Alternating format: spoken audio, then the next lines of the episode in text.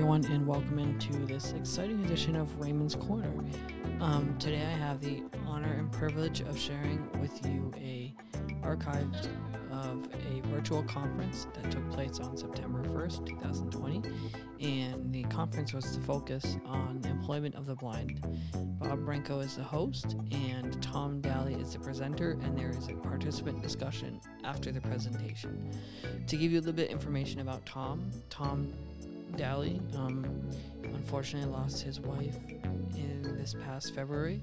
They were married for 30 years and she was totally blind. Tom has also participated in the NFB and was also an ADA coordinator in Vermont. So without further ado, I hope you enjoy this presentation. Thank you.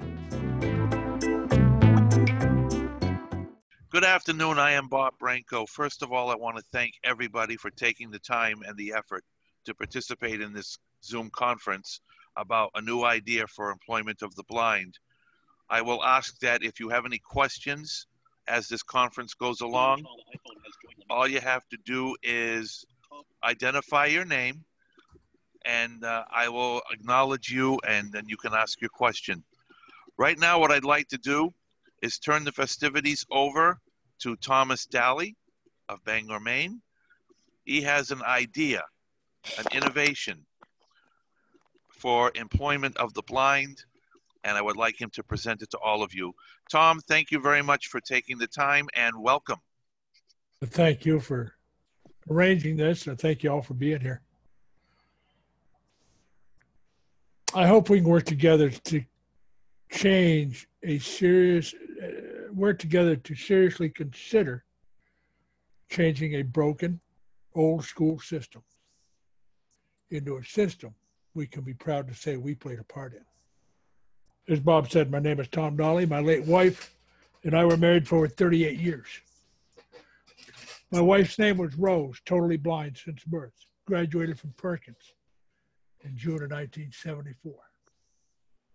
She wanted to work, wanted to be a productive, tax paying member of society.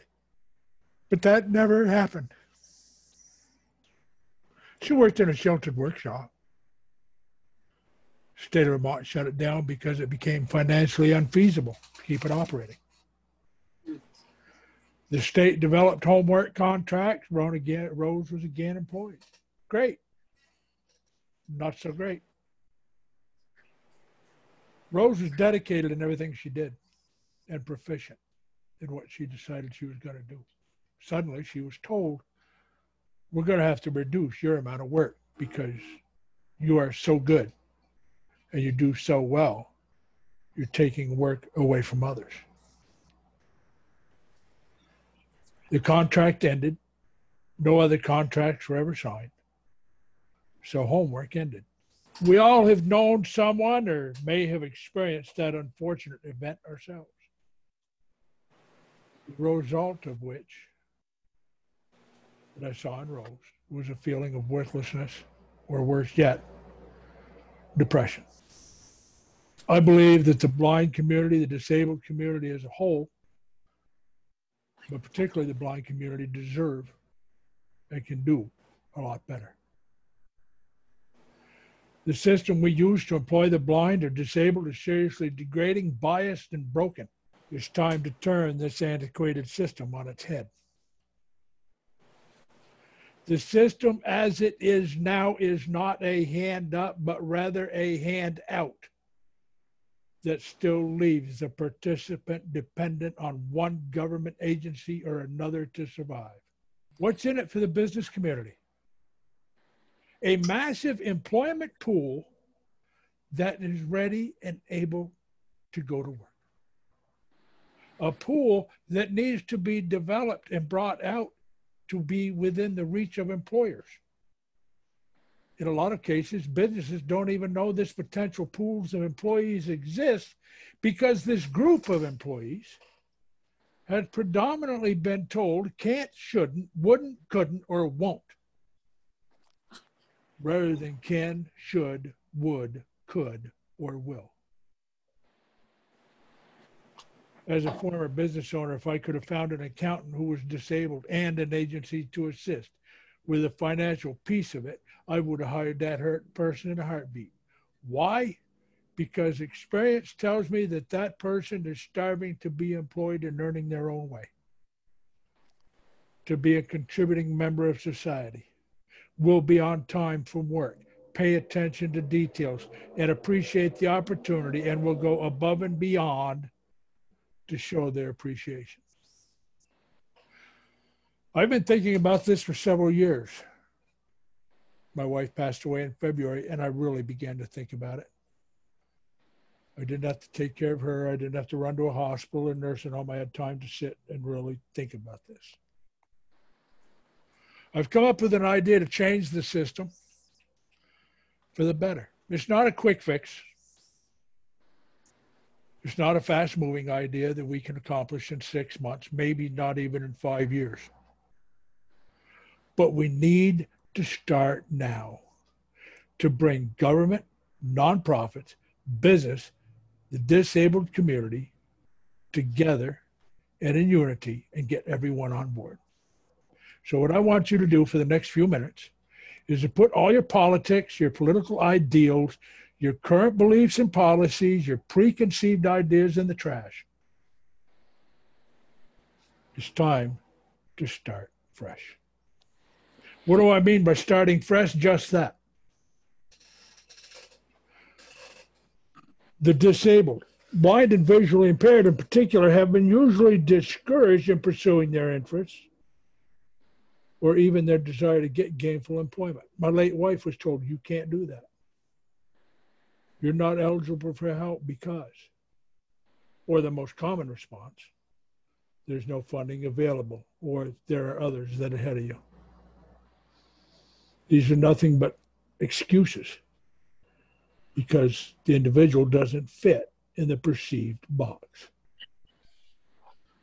The blind have often been told that you get SSI or SSDI, that should be enough. You don't need to go to work. I don't know why you want to work. Let the government take care of you. Ask the Native Americans how well that works. We need to educate the blind, instill respect and confidence in the blind so they'll feel confident in looking for work. Filling out a resume, knowing how to dress properly and prepare a job interview for a job interview. Or maybe even just being able to deal with day to day issues. I'm sure most of you have heard of the new YouTube chat or the U, uh, Yahoo chat or whatever. It's called chat lines. Phone lines that are designed with the idea to give the blind a place to meet and talk with friends, old and new, share ideas, discuss problems, maybe just share their day. Rosa and I owned one, I still own it.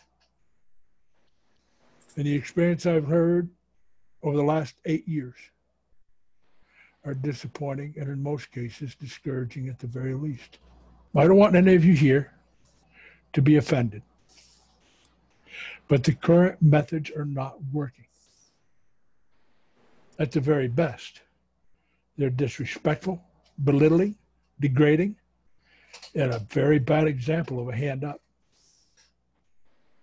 The only thing that's been consistent is lip service that y'all give the blind and disabled community. For example, the NFB says you can live the life you want. Blindness is not what holds you back.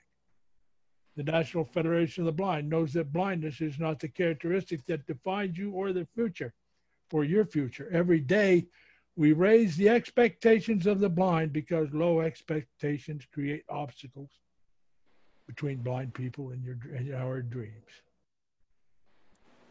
Good idea. But in actuality, that's nothing more than lip service. Why? Because the support systems and programs that you need to accomplish that are not on that page. They don't care. Well, maybe that's a little harsh. But they're not of the same mindset. It's fine to raise the expectations of the blind. But what happens when all those support systems around them are lowering the expectations of the blind, are shooting down those high expectations. I believe the very first thing we need to do, and I know I'll get some argument, but that's okay. The very first thing we need to do is return to schools for the blind. Mainstreaming might be a great concept, but right now it fails the blind. I was with, I was a member of the NFB, state of Vermont. I was ADA coordinator for the state of Vermont in that, in that capacity with the NFB. I went to schools. I went to my daughter's school. I said, if a blind person comes into the school, will you teach them Braille? Outright answer was no. Can't afford it, too expensive. We have computers. Well, all that's true. But what happens if the computers aren't available? What happens if there's a power outage? How is a, a blind student going to leave somebody a note? How is some how is a blind student going to communicate? If there's no phone, no computer, if they don't learn Braille. The wealth of information that is still out there in Braille form is inaccessible to them. We teach sighted students to read and write print. But that's it, that's everywhere. The blind need to be educated by the blind. The NFB was great for, for saying uh, if you're going to be a leader of our organization, whether it be state, federal, or local, you had to be blind to be president and vice president.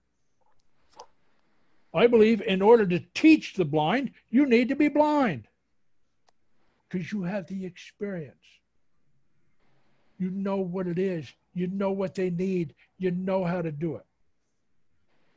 I told the school I can find you 10 people in our community right now that can teach Braille. Are they certified? First question. Not if they're capable. Are they certified? A greater effort is needed on educating the public that the disabled are capable of reaching the same expectation as the quote normal person. The public is your greatest stumbling block, folks. How many times does a person have to hear can't, shouldn't, won't before they start believing it?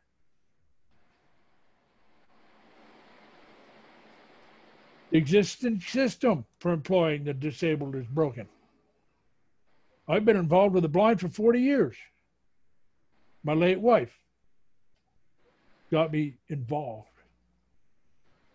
I've been with the NFB, Board of Directors in the state of Vermont, served as ADA coordinator. I became involved with the chat line world and now a line owner because of our desire to help those that are struggling with everyday issues. The struggle of becoming employed and self sufficient. Being able to leave the behind the times of dependence on SSI, SSDI, food stamps, Medicaid, and every other government program you can think of. I have an idea that could go a long way to really making those desires a reality. It's not a quick fix. This will take years to become, quoting a phrase of today, the new normal. But we need to build that solid foundation starting now and not waiting until we reach a crisis mode if we haven't already. I want to form a coalition of people from all sectors of the disabled community Voc Rehab, advocacy, clients, business, Congress. The purpose of this group will be designed, set up, and implement a new program to employ the disabled. I envision a program that would be at least partially self funding through a revolving loan program involving all parties in the organization. First, we must understand that potential clients need to have the knowledge of basic resume writing, how to dress appropriately for a job interview, realize that they, the client, must be willing and able to take the initiative to do basic research of a potential employer, know the employer's history, business goals, philosophy, what they look for and expect in a potential employee. It's one of the things we refer taught in high school, for good sake. You, as agencies, need to aid the disabled in their employment goal and must stop trying to put round pegs in square holes. Every one of us has many facets to our life. We're sons, daughters, mothers, fathers, employee, employer, grandparent. No matter what day it may be, we're performing one of those duties at various times of day, maybe two or three of them at various times of day. But how would you feel if someone came up to you and said, Oh, you can't be, you can't have a role of parent? Nope, not going to happen. Don't care. Because it doesn't fit in with my perception of you. That's what's happening to our blind community. You can't be a teacher because I can't perceive a blind person being a teacher. You can't be what you want to be because I don't perceive you as being that way. Meanwhile, our sighted students are, quote, normal people, normal kids, are being taught you can be anything you want to be. But just think about having a piece of your world, your dreams ripped out because of someone else's perception of you. In my mind, you're trying to take a round peg and now you're starting to square it. You're cutting out chunks. Wouldn't it be easier and more beneficial to soften the corners of that square hole or that square peg to form, or the square hole to form a round hole? You see, I work as a lay minister and counselor. And one of the things I have to do is listen and react to not just what's being said, but what's not being said. And that's what you, as counselors in voc rehab and whatnot, also have to do. Don't just listen to what they're telling you, listen to what they're not saying. Most people aren't going to tell you where they're at, but they'll give you some pretty good clues by what's being voiced. You can't force a round peg into a square hole, but sometimes we can reshape that hole.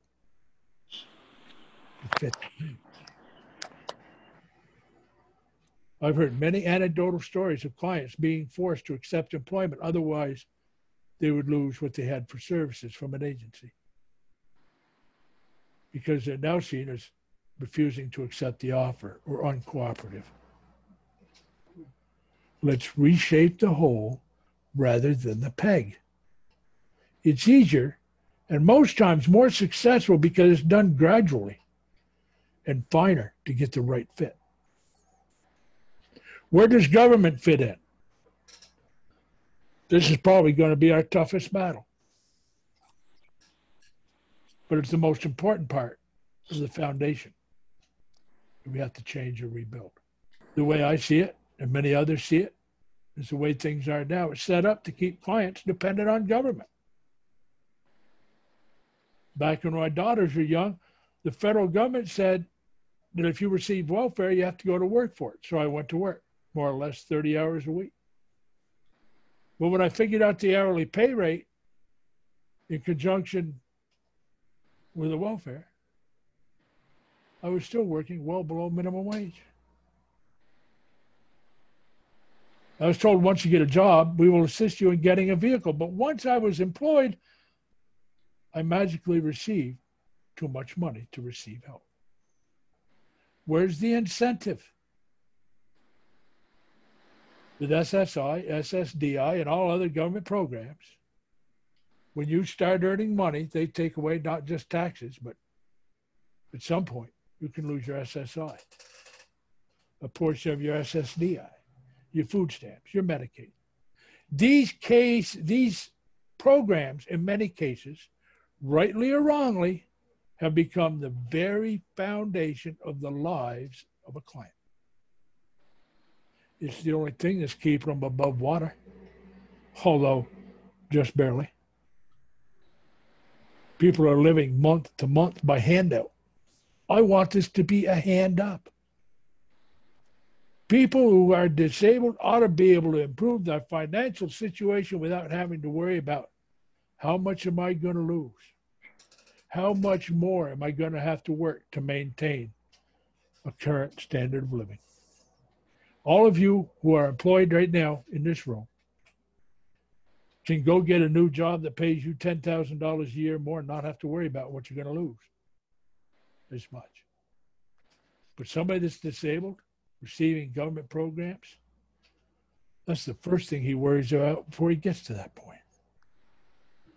I say clients should be able to keep their benefits until they are comfortable in their new self earned budget. I don't think it's fair to take away things just when you're trying to become self sufficient. Imagine you own your home. Well, bank owns your home, but you you want to put down carpet, especially up here in the North Country because we know those floors can get darn cold in January. So you put down carpeting in your living room, now, to install, the bank comes in and says, well, since you've got carpet, you don't need the floor. So they take the floor. Well, what happens when you walk in on the carpet? It and you go to the basement because the actual support for the carpet and you, the floor, is missing. That's just the way clients feel. I want to give them a hand up, not a hand up.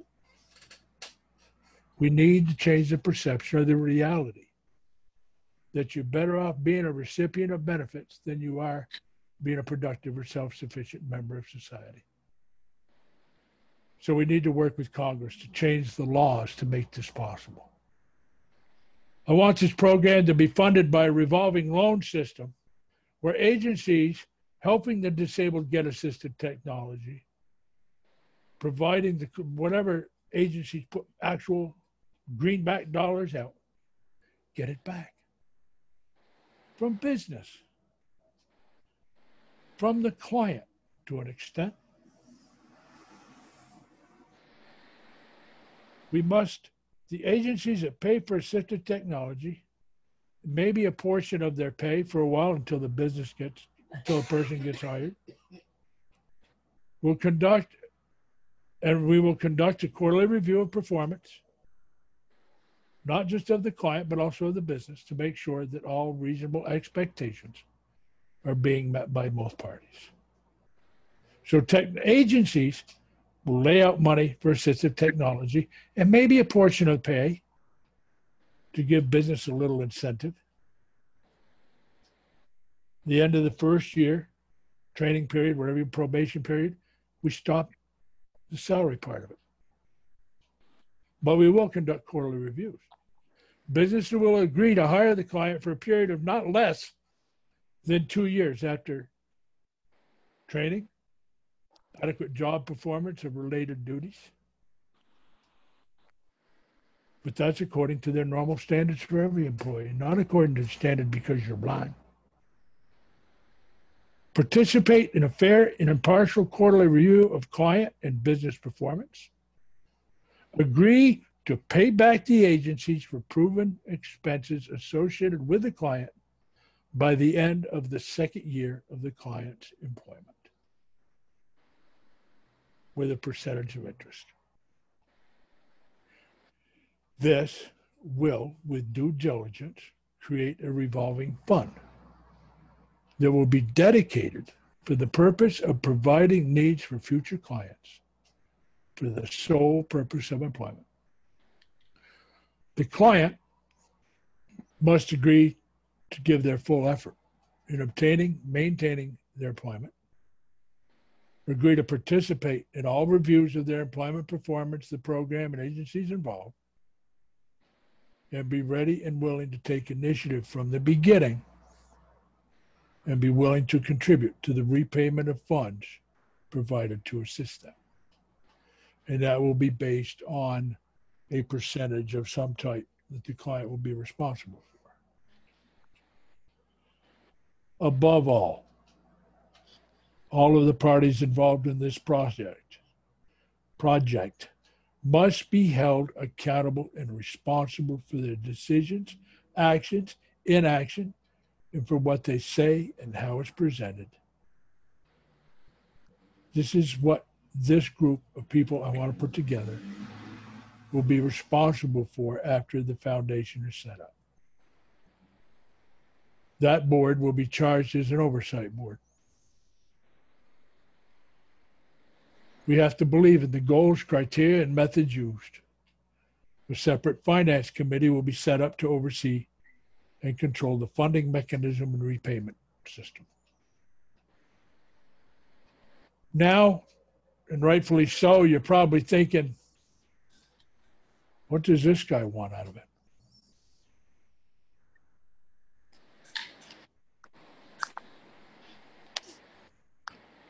The only thing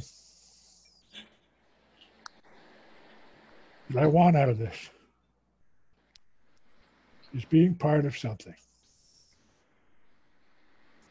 that works and takes the struggle that my wife went through.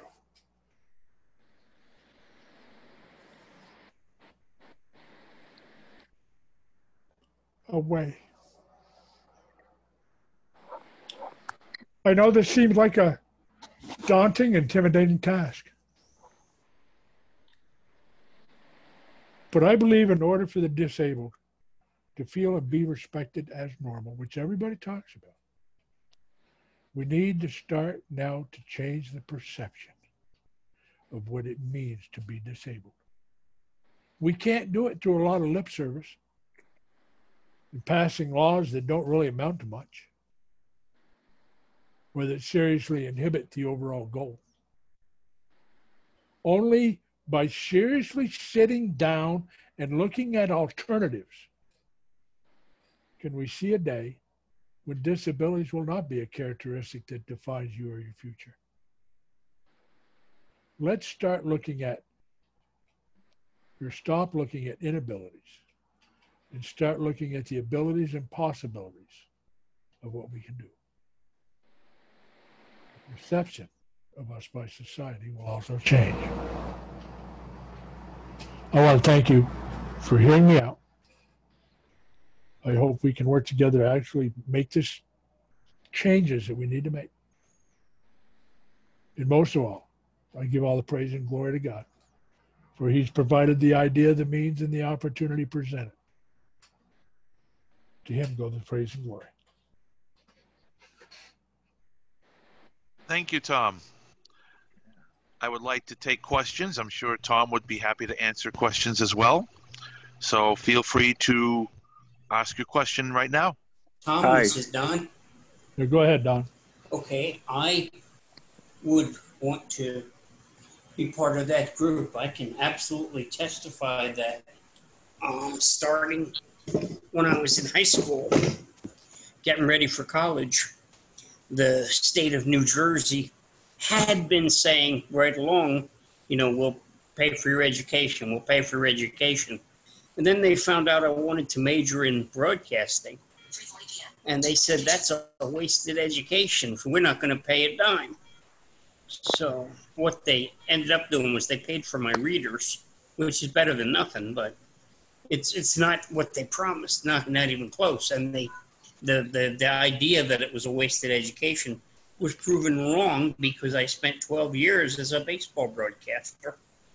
Yep. So I'd be I'd be somebody that could talk to to people about about this and you know if that's what you're looking for somebody who's who's been out there and and actually you know worked in a job where you know we weren't supposed to Right.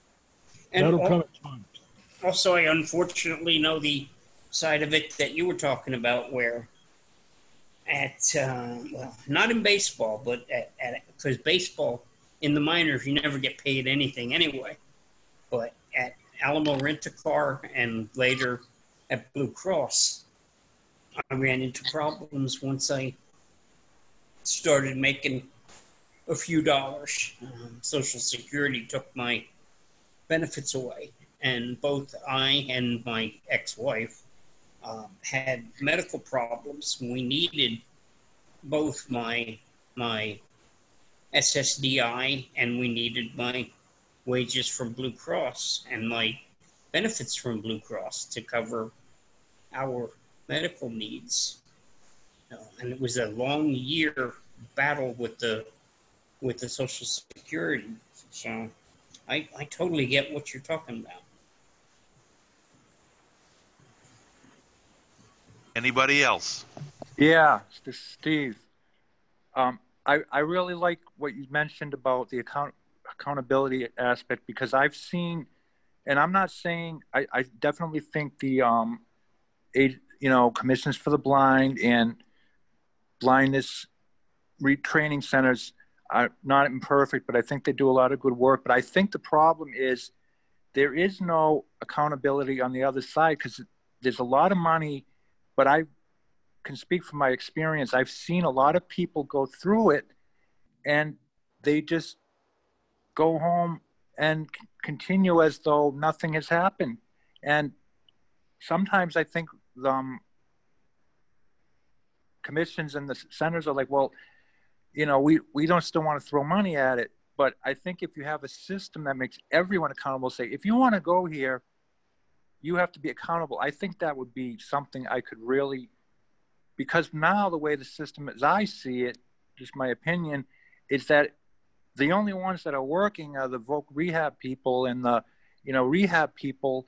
And, you know, like I said, there are some success stories and, but it's just, it's just the price they're paying mostly the government, isn't really in this in their terms paying off because most of the people that go through are not getting gainfully employed. And a lot of people aren't even learning that independent living. So it's like we have to have a system that like tom said everyone's on the same page or you know we have a responsibility. But i i think it's a great idea and pitching it to the because there are a lot of there is a lot of job training out there and there is a lot of well i don't know about a lot but there is it does exist like you were talking about tom like you know resume training and stuff like that.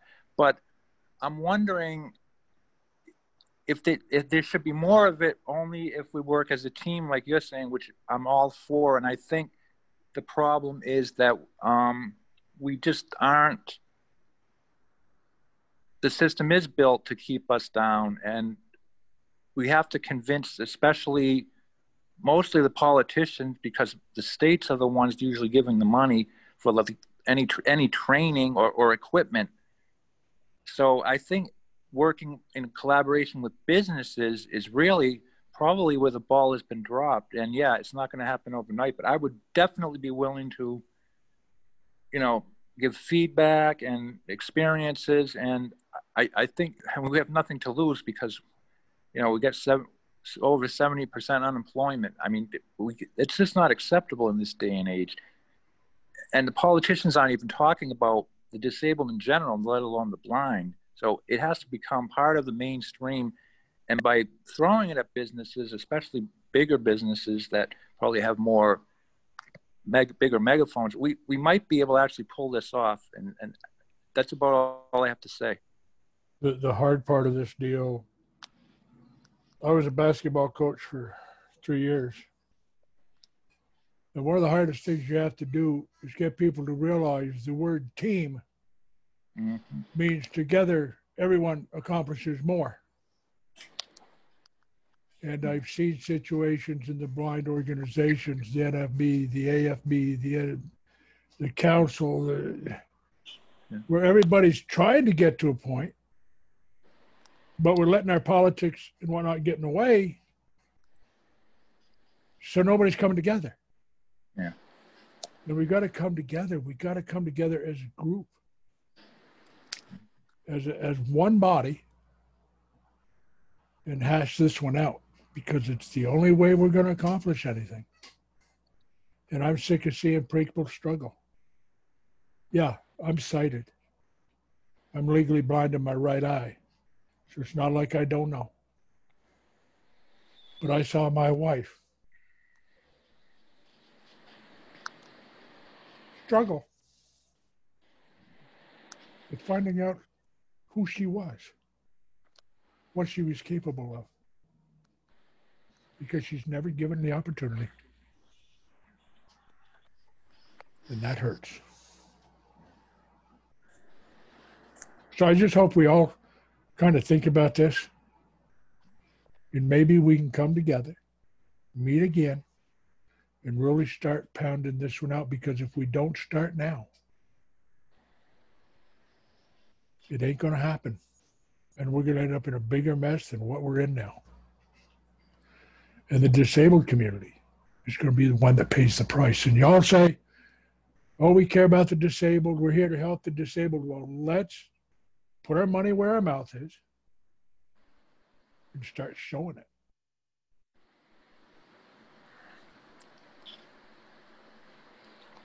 Okay, Tom, do you want to take one or two more questions or? I'll take whatever people have got. Okay, anybody else? Hey Bob, it's uh, it's John Oliveira. How are you? Hi, John.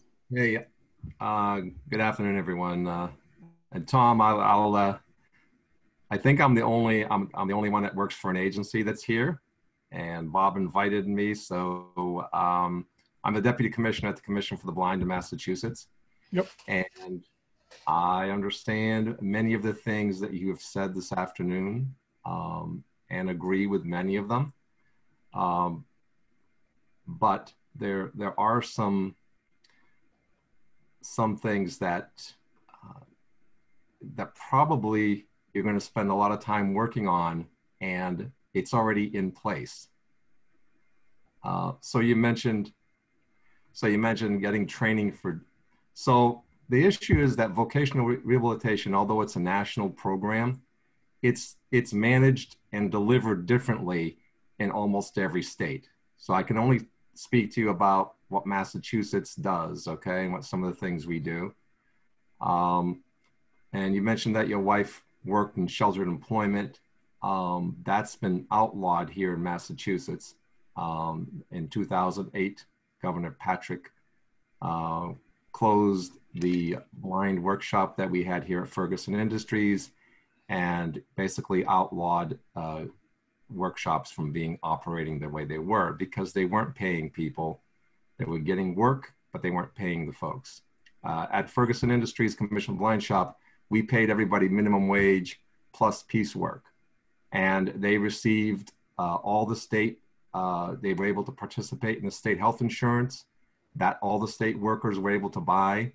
They were also able to, they received all the state holidays, paid holidays that the, the folks got and also received a vacation, paid vacation, like all the other state employees got. So they were treated as as a somewhat of a state employee, but they were not in unions, and uh, so it, it was different than any other shop in the country that I've seen. Although many of them now, through NIB, National Industries of Blind, they are paying their their workers minimum wage plus piecework. So it's much uh, much more um, you know, a better situation for the folks uh, working there.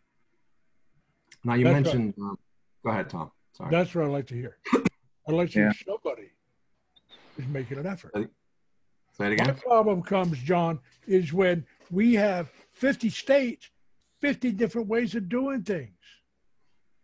That's the problem. Right. Well, there there are 50 ways of doing things, but the agencies all report to one, which is the Rehab Service Administration. And we all complete very similar reports and we have to file those reports. So I can tell you that an agency like a general rehab agency, like the Mass, Mass uh, Rehab Commission, okay, in Massachusetts, they place about 4,000 people with disabilities into jobs. So yes, they have many more that they haven't placed, but annually they get about 4,000 people placed into employment. So the agencies for the blind, we serve a much smaller population. So typically uh, this year, because of the pandemic, typically MCB places about 160 to 170 uh, individuals who are blind into, into competitive jobs. What And- is, if you don't mind my asking, John, what is your biggest, what's your, what's your biggest problem when it comes to placing people? Okay, so early on in your, in, early on in your talk, and I agree with this 100%, that the biggest problem of of people with disabilities or people who are blind obtaining employment or competing in society, participating in society, is that sighted folks do not believe that a blind person can do it. So if you start from that premise, every day the blind person has to educate uh, the individual who's sighted about what they can do and what they can't do or what they might not be able to do like driving a car. Let's be reasonable. Uh, you know and maybe in a few years we can drive cars but right now we can't drive a car right? Um, but but we don't tell them that we can't drive a car. No i can't drive a car but i can get to work and a lot of them are concerned about that so you know and and unfortunately all of us okay and i include myself i took i took lyft uh, on monday and uh, the man was amazed that i found the car i got in the car and that we were going to location and we were talking about about blindness and he just was like i can't believe that i can't Mhm. believe that you can access a computer so every day people who are blind have to educate the sighted people. So let me let me not take it so personal. Let's let's let's generically okay? I can only describe to you exactly what we do here at the agency. And what we do at the agency is not 100% proof okay? But it does work for a lot of people. So you mentioned like soft skills or learning how to write a resume.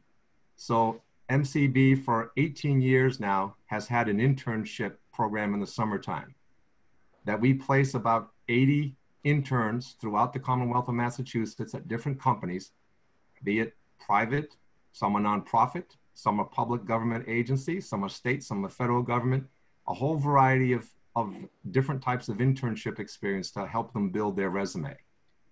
And along with that, if you're going to be one of our interns, and we start primarily in college, but we do take uh, high school kids, juniors or seniors in high school. Uh, if you're going to start in our internship, pro- uh, internship program, we offer you a soft skills training. That's mandatory. That's where we talk to you about how to how to act in a work site. We talk about resume. We talk about your your interviewing techniques.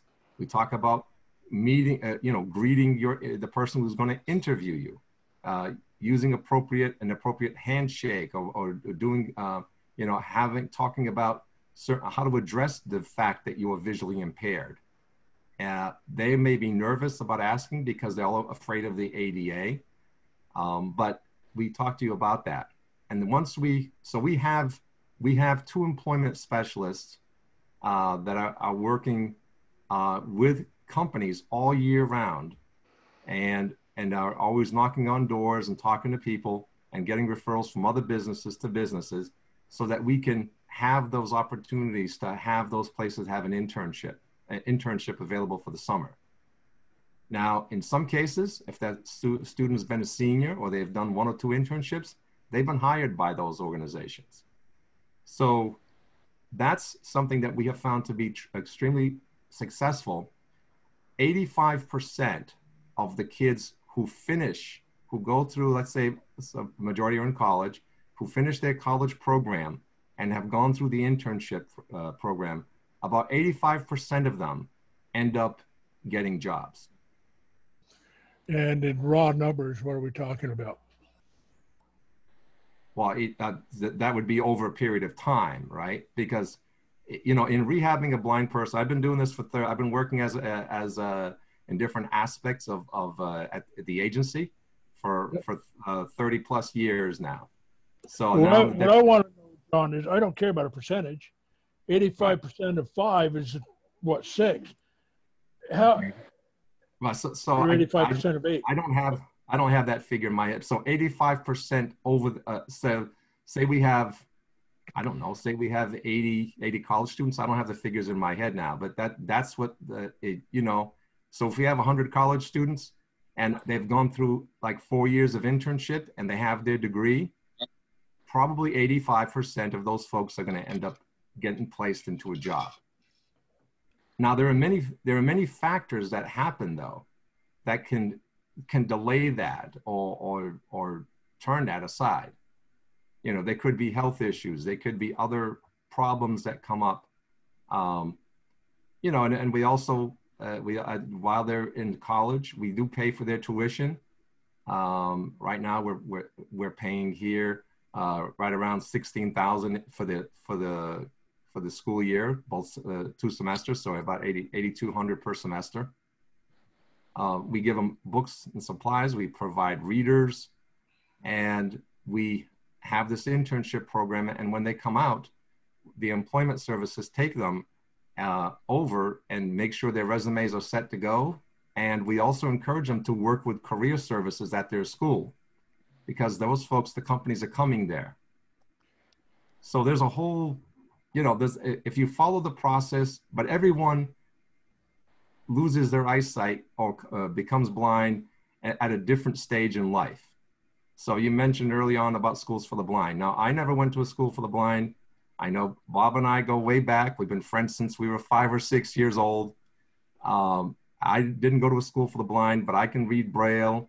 I was taught Braille. You're right, there's an issue. Massachusetts has a Braille bill and it's not enforced as it should be.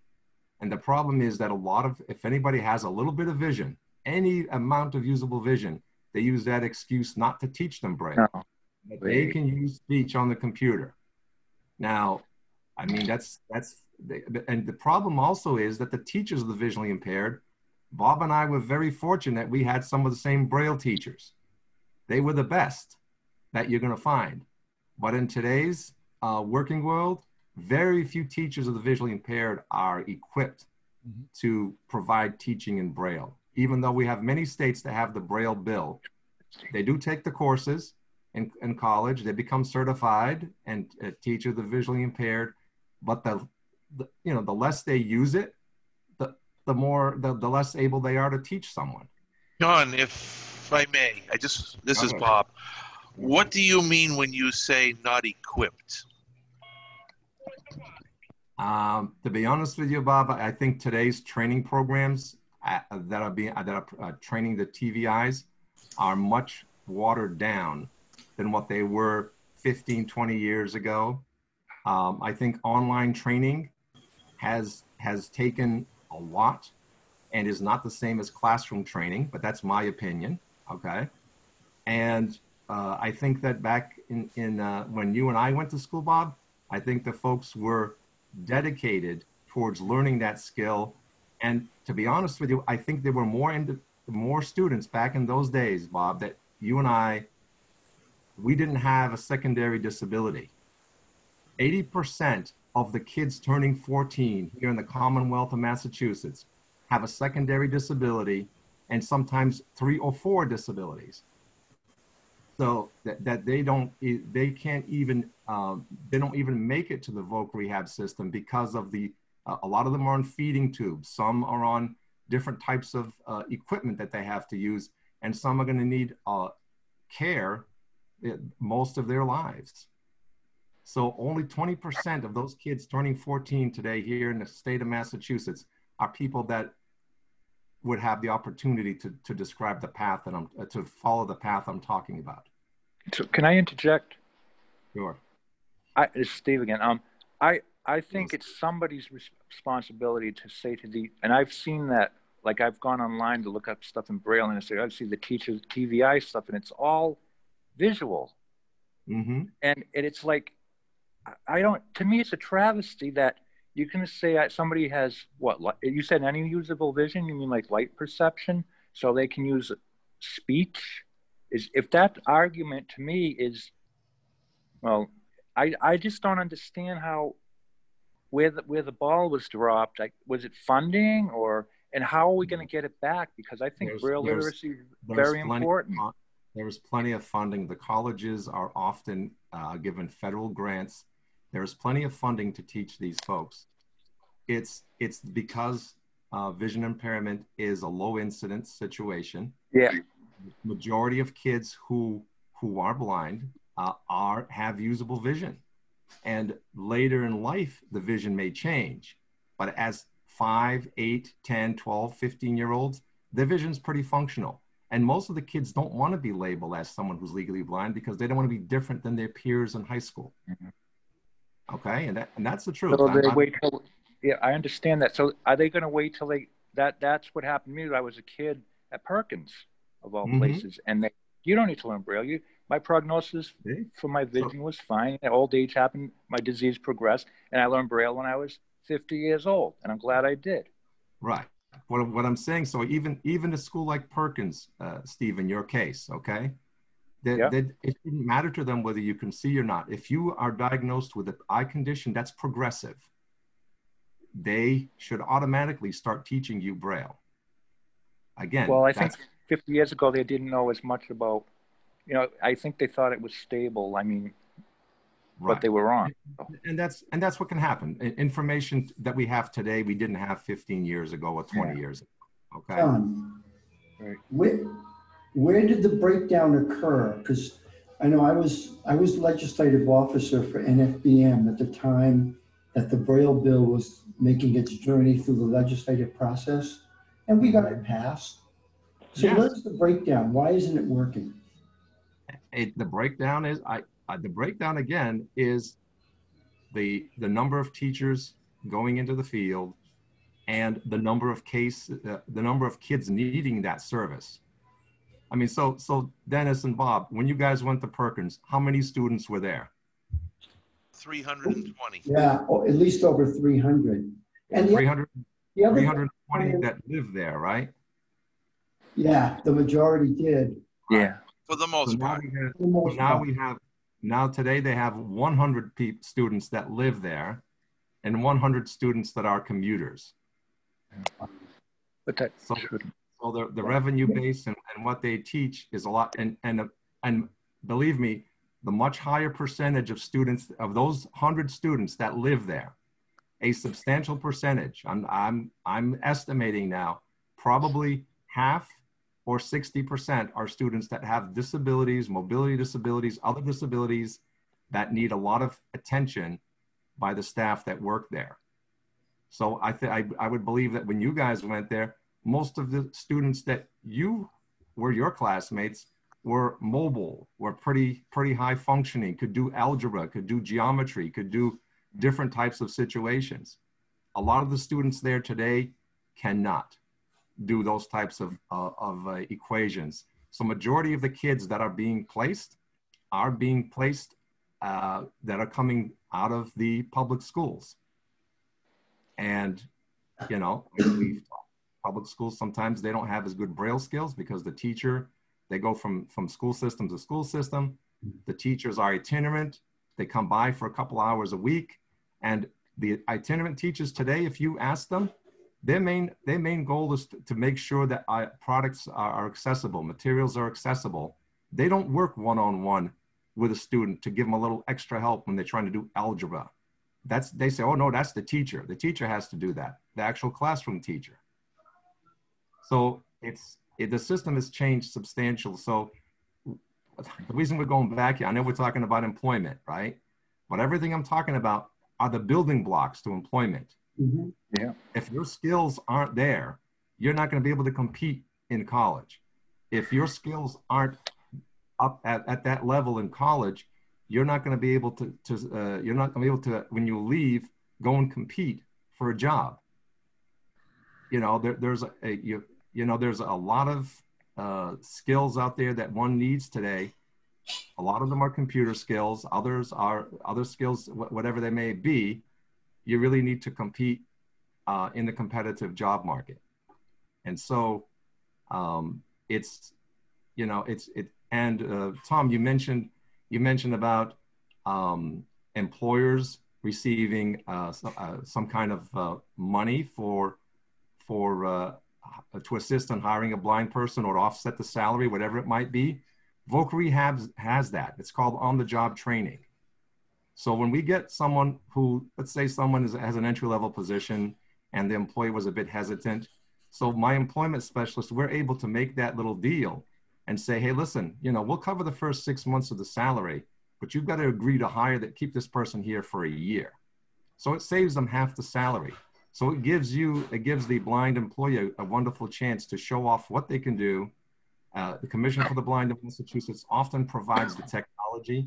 Commission for the Blind Massachusetts will pay for the rehab engineering, uh, which in some cases could go anywhere from thirty to fifty thousand dollars just to rehab that one, to engineer that one job, so the blind person could can operate uh, in their systems that they use, and a lot of scripting goes on. Um, you know, and then if that's all successful, and the person, say, three years to uh, a year down the road, is working, uh, and they've come off benefits. The whole idea is you get someone to a wage that allows them to come off benefits, and when they do come off benefits, the agency gets rewarded with a payment from the Social Security Administration because you came off the benefits, and that payment goes back into funding the programs at the agency. It comes directly to the agency. It doesn't go to Washington to be divided up.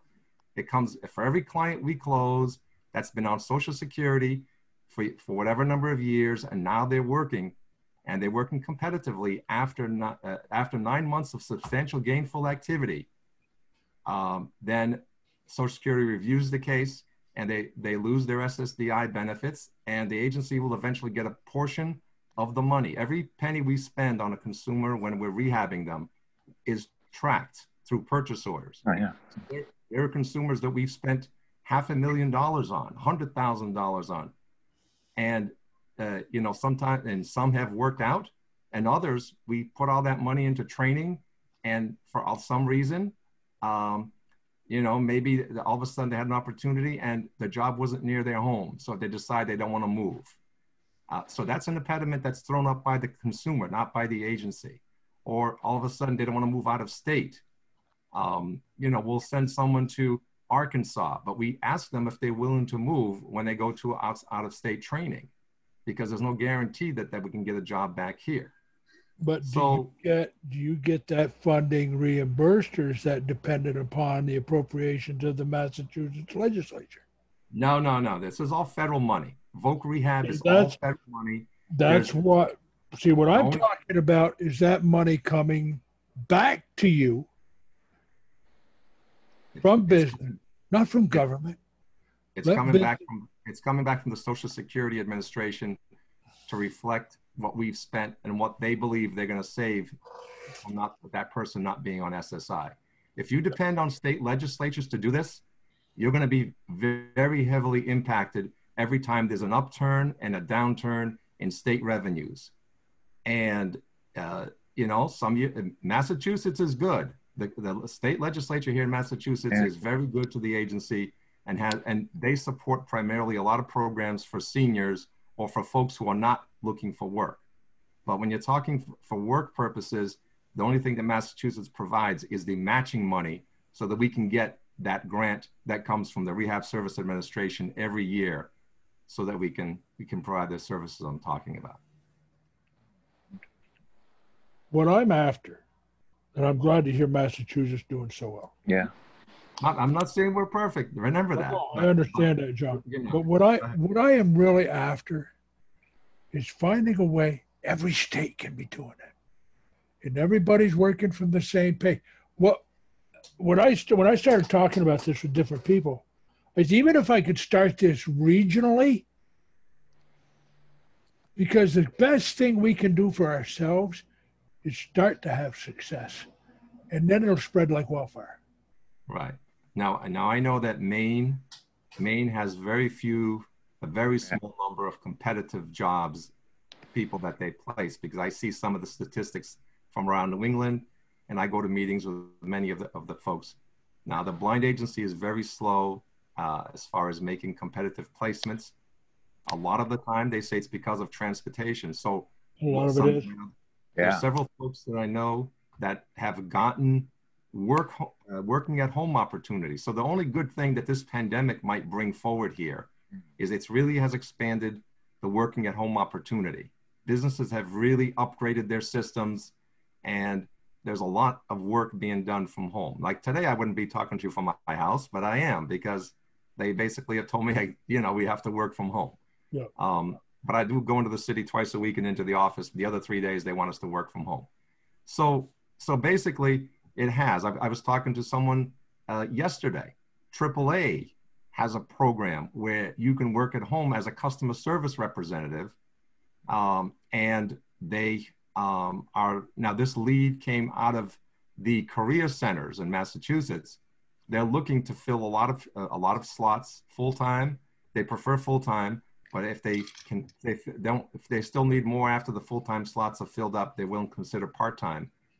But um, so that's something that um, I'm going to get back to our technology folks. I just found this out about this yesterday. I'm going to get back to them and I want to have them see if we can evaluate that system um, to see if that's uh, open to someone who uses speech. I'm sure it's available for someone who uses ZoomText, um, but we, we will need to do that uh, to see if that's available. We have a company called J Lodge that we use and they just Unfortunately, on July 31st, they laid off 30 people with disabilities through a contract with Comcast. Comcast, the, the, the, call for demand customer service has gone down. We had a blind gentleman from Southeastern Massachusetts working at that call center, um, and unfortunately, he got laid off. Uh, previous to that, he was working at Google in California, and they had a restructure at Google, and he was laid off. So we are we are getting. Um, sorry, my phone's going off here. Uh, so we are getting we are making placements. Um, the system is working, but you know because of so many factors happen, um, you know things change. But it's it's very important to be diligent. I know you're you're trying to. I mean, I think, Tom, that sometimes you, you know, the voc rehab system is already in place it gives you the option. So the things you're talking about is is a lot of it you could have them force them to do. Yeah. And it's easier to work with a system that's already built than try to come up with something totally from scratch because no matter what you do, the legislature is going to not only pay for businesses, but you talk about monitoring. Someone's going to have to go out and monitor this. And then what happens if you go out and monitor and you get involved, the person's not doing well at work? blind people do get fired. Some, you know, just like anybody. Oh, that's, that's that's the whole that's the whole deal. I yeah, I mean, blind sighted people get fired. Blind people get fired. Sometimes the job isn't a fit, or it becomes uh, it becomes where it isn't a fit anymore. So uh, that's where you're, um, you know, the employers do get a the employers do get a tax credit for hiring someone with a disability. Um, so I, I'm originally, I was born and brought up in Vermont. Just moved from Vermont to Maine. Vermont's a joke, to be quite honest with you, when it comes to helping the disabled, being. Okay, so so now I'm going to go back on a personal note, okay? Uh, and so if I was a blind person, oh, I am a blind person, but if I was a blind person looking for work, I would want to live in Massachusetts. I would, if I lived in New Hampshire, I would move to Massachusetts. If I lived in Vermont, I would move to Massachusetts. If I was totally blind, if I had some usable vision, then maybe here's one of my employment services guys calling me. But if I was, if I was had some usable vision, yeah.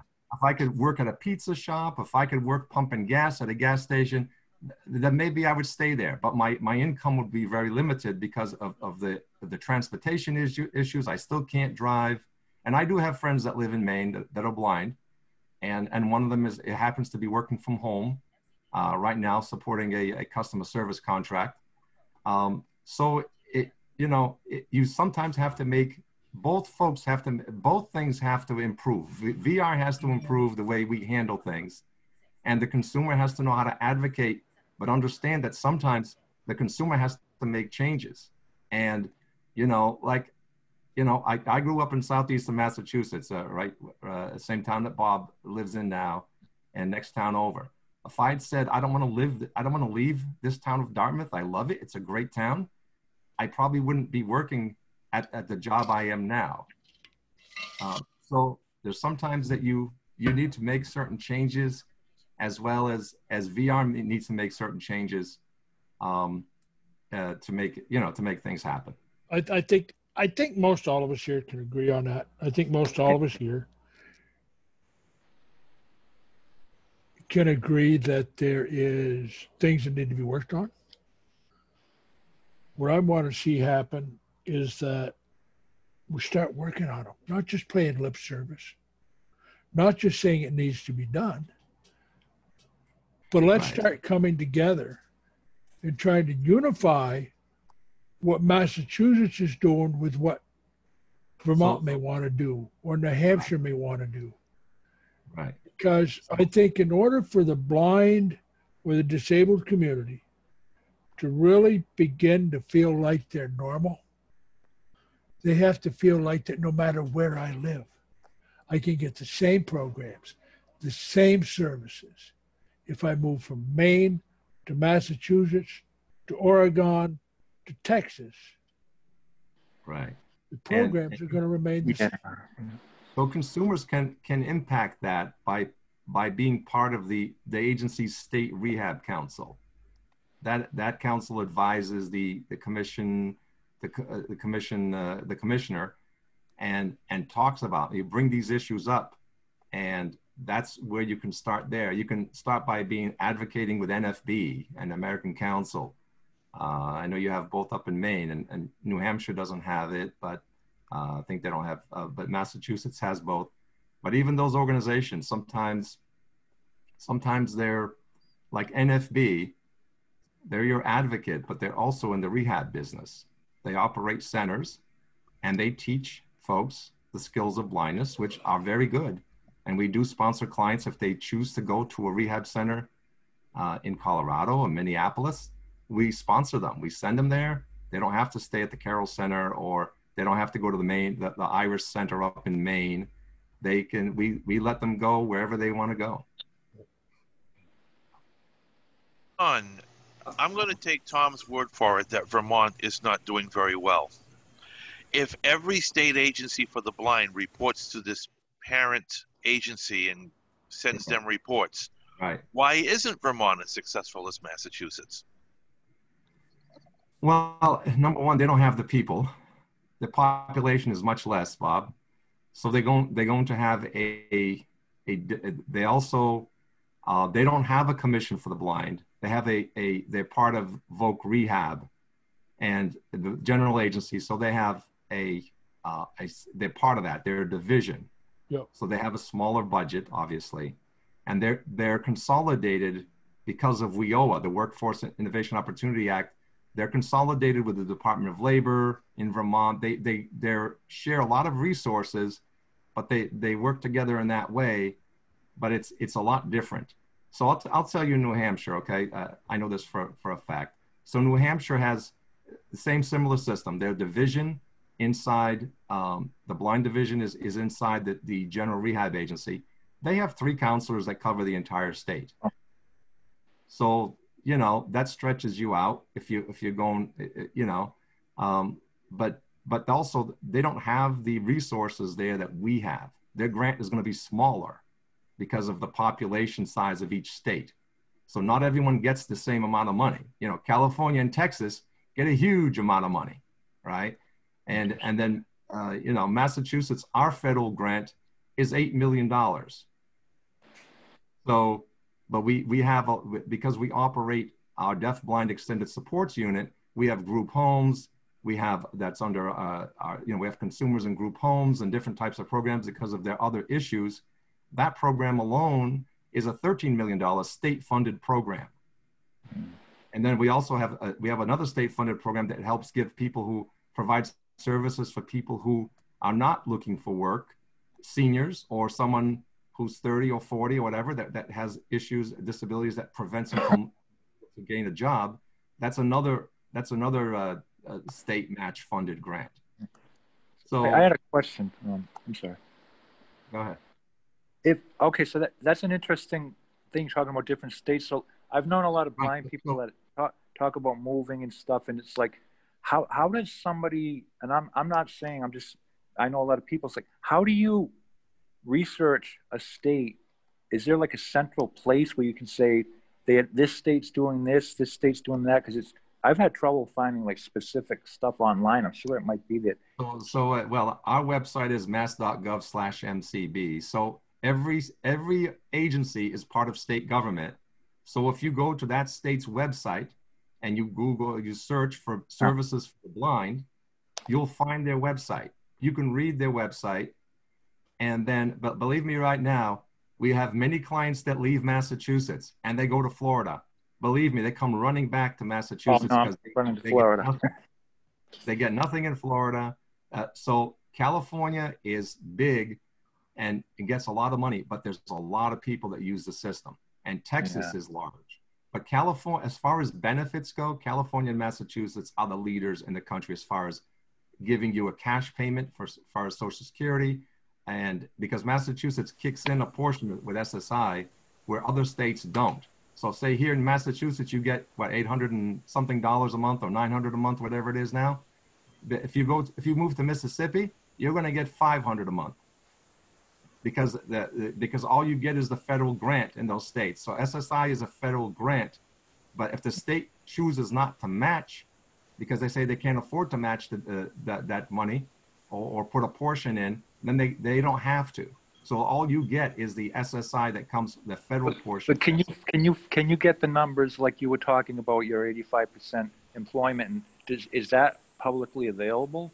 So so that would be Like available. employment numbers and stuff. so we, we would send that to, to RSA or we do some kind of analysis. If we have a, um, you could ask for our policy unit at MCB and, and uh, Trish Hart and Mary Otiata would, would pull those together for you.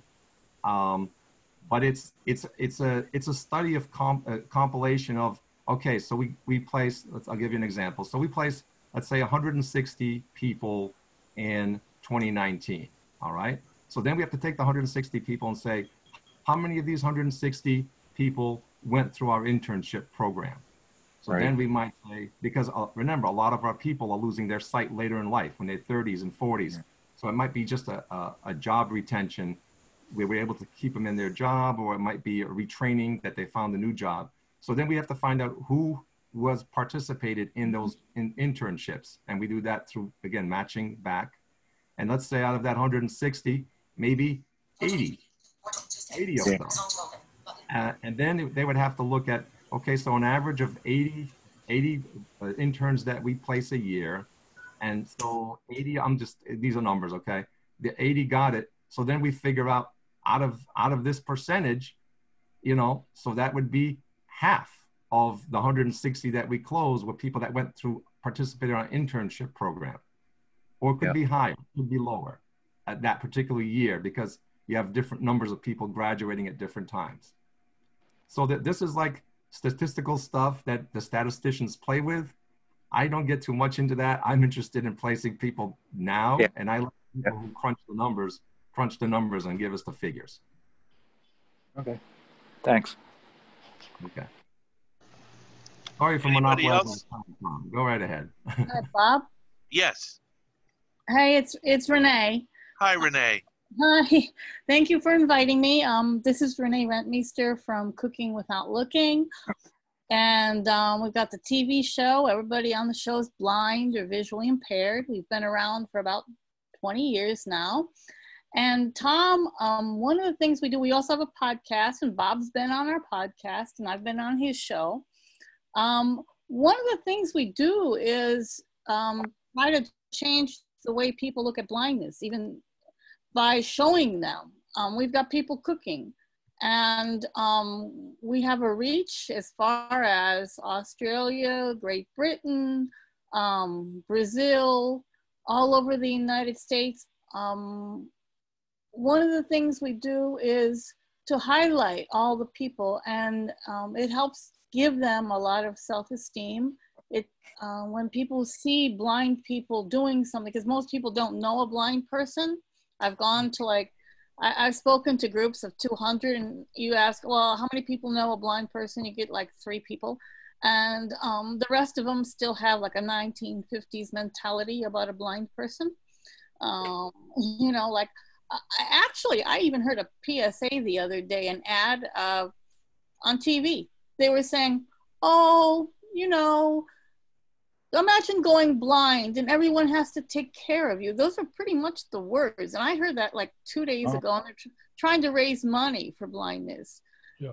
And I'm like, no, it's not about sympathy, man. It's about self esteem, feeling good about yourself, knowing you can do something, and making everyone else know you can do something. Yeah, That's, I think that's the biggest problem. And so we change perception. We're changing perception.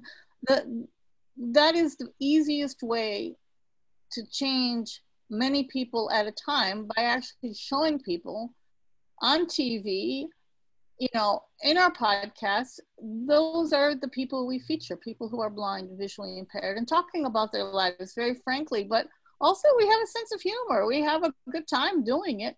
We're going to be shooting another one. We're going to be shooting it on Zoom, like all the big shows now, because all of the production houses are closed. We're going to be shooting one on September 18th. All of you guys are invited. Um, we we the perception of a blind person for most people is that you can't do anything. Yeah. No, that everyone has to help you. No. And and you know what? Here's the perception in a nutshell. When I tell people that I've got a show um, featuring people who are blind, and and they're cooking, and everyone says to me, "Well, you mean we're teaching the blind people?" No, exactly the other way around. The people who are blind are teaching us. Yeah. Over, over the course of 38 years, I've learned a lot from my wife, believe me. I bet you have. I bet you have, When Tom. she, before she passed away, she was diagnosed with a progressive terminal illness, but she'd also, years before, had come down with neuropathy and Mhm. couldn't cook anymore. Right. That tore her soul out because that was her soul, Yep. cooking, creating for her kids and her family. So I understand showing blind people how to cook. I mean, I we had a friend of ours at the house one day. Rose was making burgers, and he was standing there watching her, and he said something. She says, "Look, you want to stand here and watch? Fine. You run your mouth. Go to the other room because you're making me nervous." um, Yeah. you know, but uh, Rosie was a woman that never let anything stop her, including her health. Mhm. She um, ended up with, it took them pretty near a year to diagnose uh, a disease called uh, calciphylaxis, which people who are diabetic, overweight, and female have a tendency to get. Uh, it creates tumors within the body that shuts off blood vessels, very tiny blood vessels in the skin and fat cells. But that didn't stop her. She kept going, kept doing. And even with all the struggles I see her go through, personally because of blindness, and then added to that, the health issues that came along over the course of 38 years, it didn't stop her. She still kept trying and she still, she still wanted to be that quote success. Right. Right. And part of that, and I guess that's what bothers me. Part of that is being quote normal. And we play we we we spend a lot of time saying the blind has to be treated as normal. The non-blind should be treated as normal. The disabled should be well, that's why I said in my thing, let's stop looking at the inabilities And look at and the start looking at the abilities and possibilities. If we can bring this all together and form something that even if it's just in New England, just in Massachusetts, Well, Tom, you know what? regional we could put together that says, hey, this is working.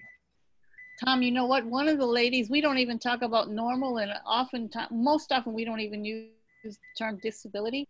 But we used to have a lady come to our show uh, in her wheelchair, and she had a little um, bumper sticker that said, "My disability is normal for me." There you go. There you go. Well, I want to thank you all for coming. If there's no more questions, I know Bob and I have another webcast to do. Uh, Thank you all. Thank you all for coming. thank you And all very much. Tom, thanks for your time. And I'm hoping that we've all benefit from this and, you know, we've learned a lot and hopefully things will progress even further as time goes by. All right. Thank you, Have a good everybody, night, for your, guys. for your time.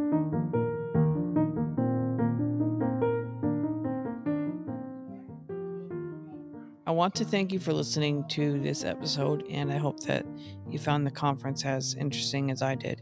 I also would like to thank Tom Daly for making his presentation, and I would like to thank Bob Branco for allowing me to host this recording on my podcast.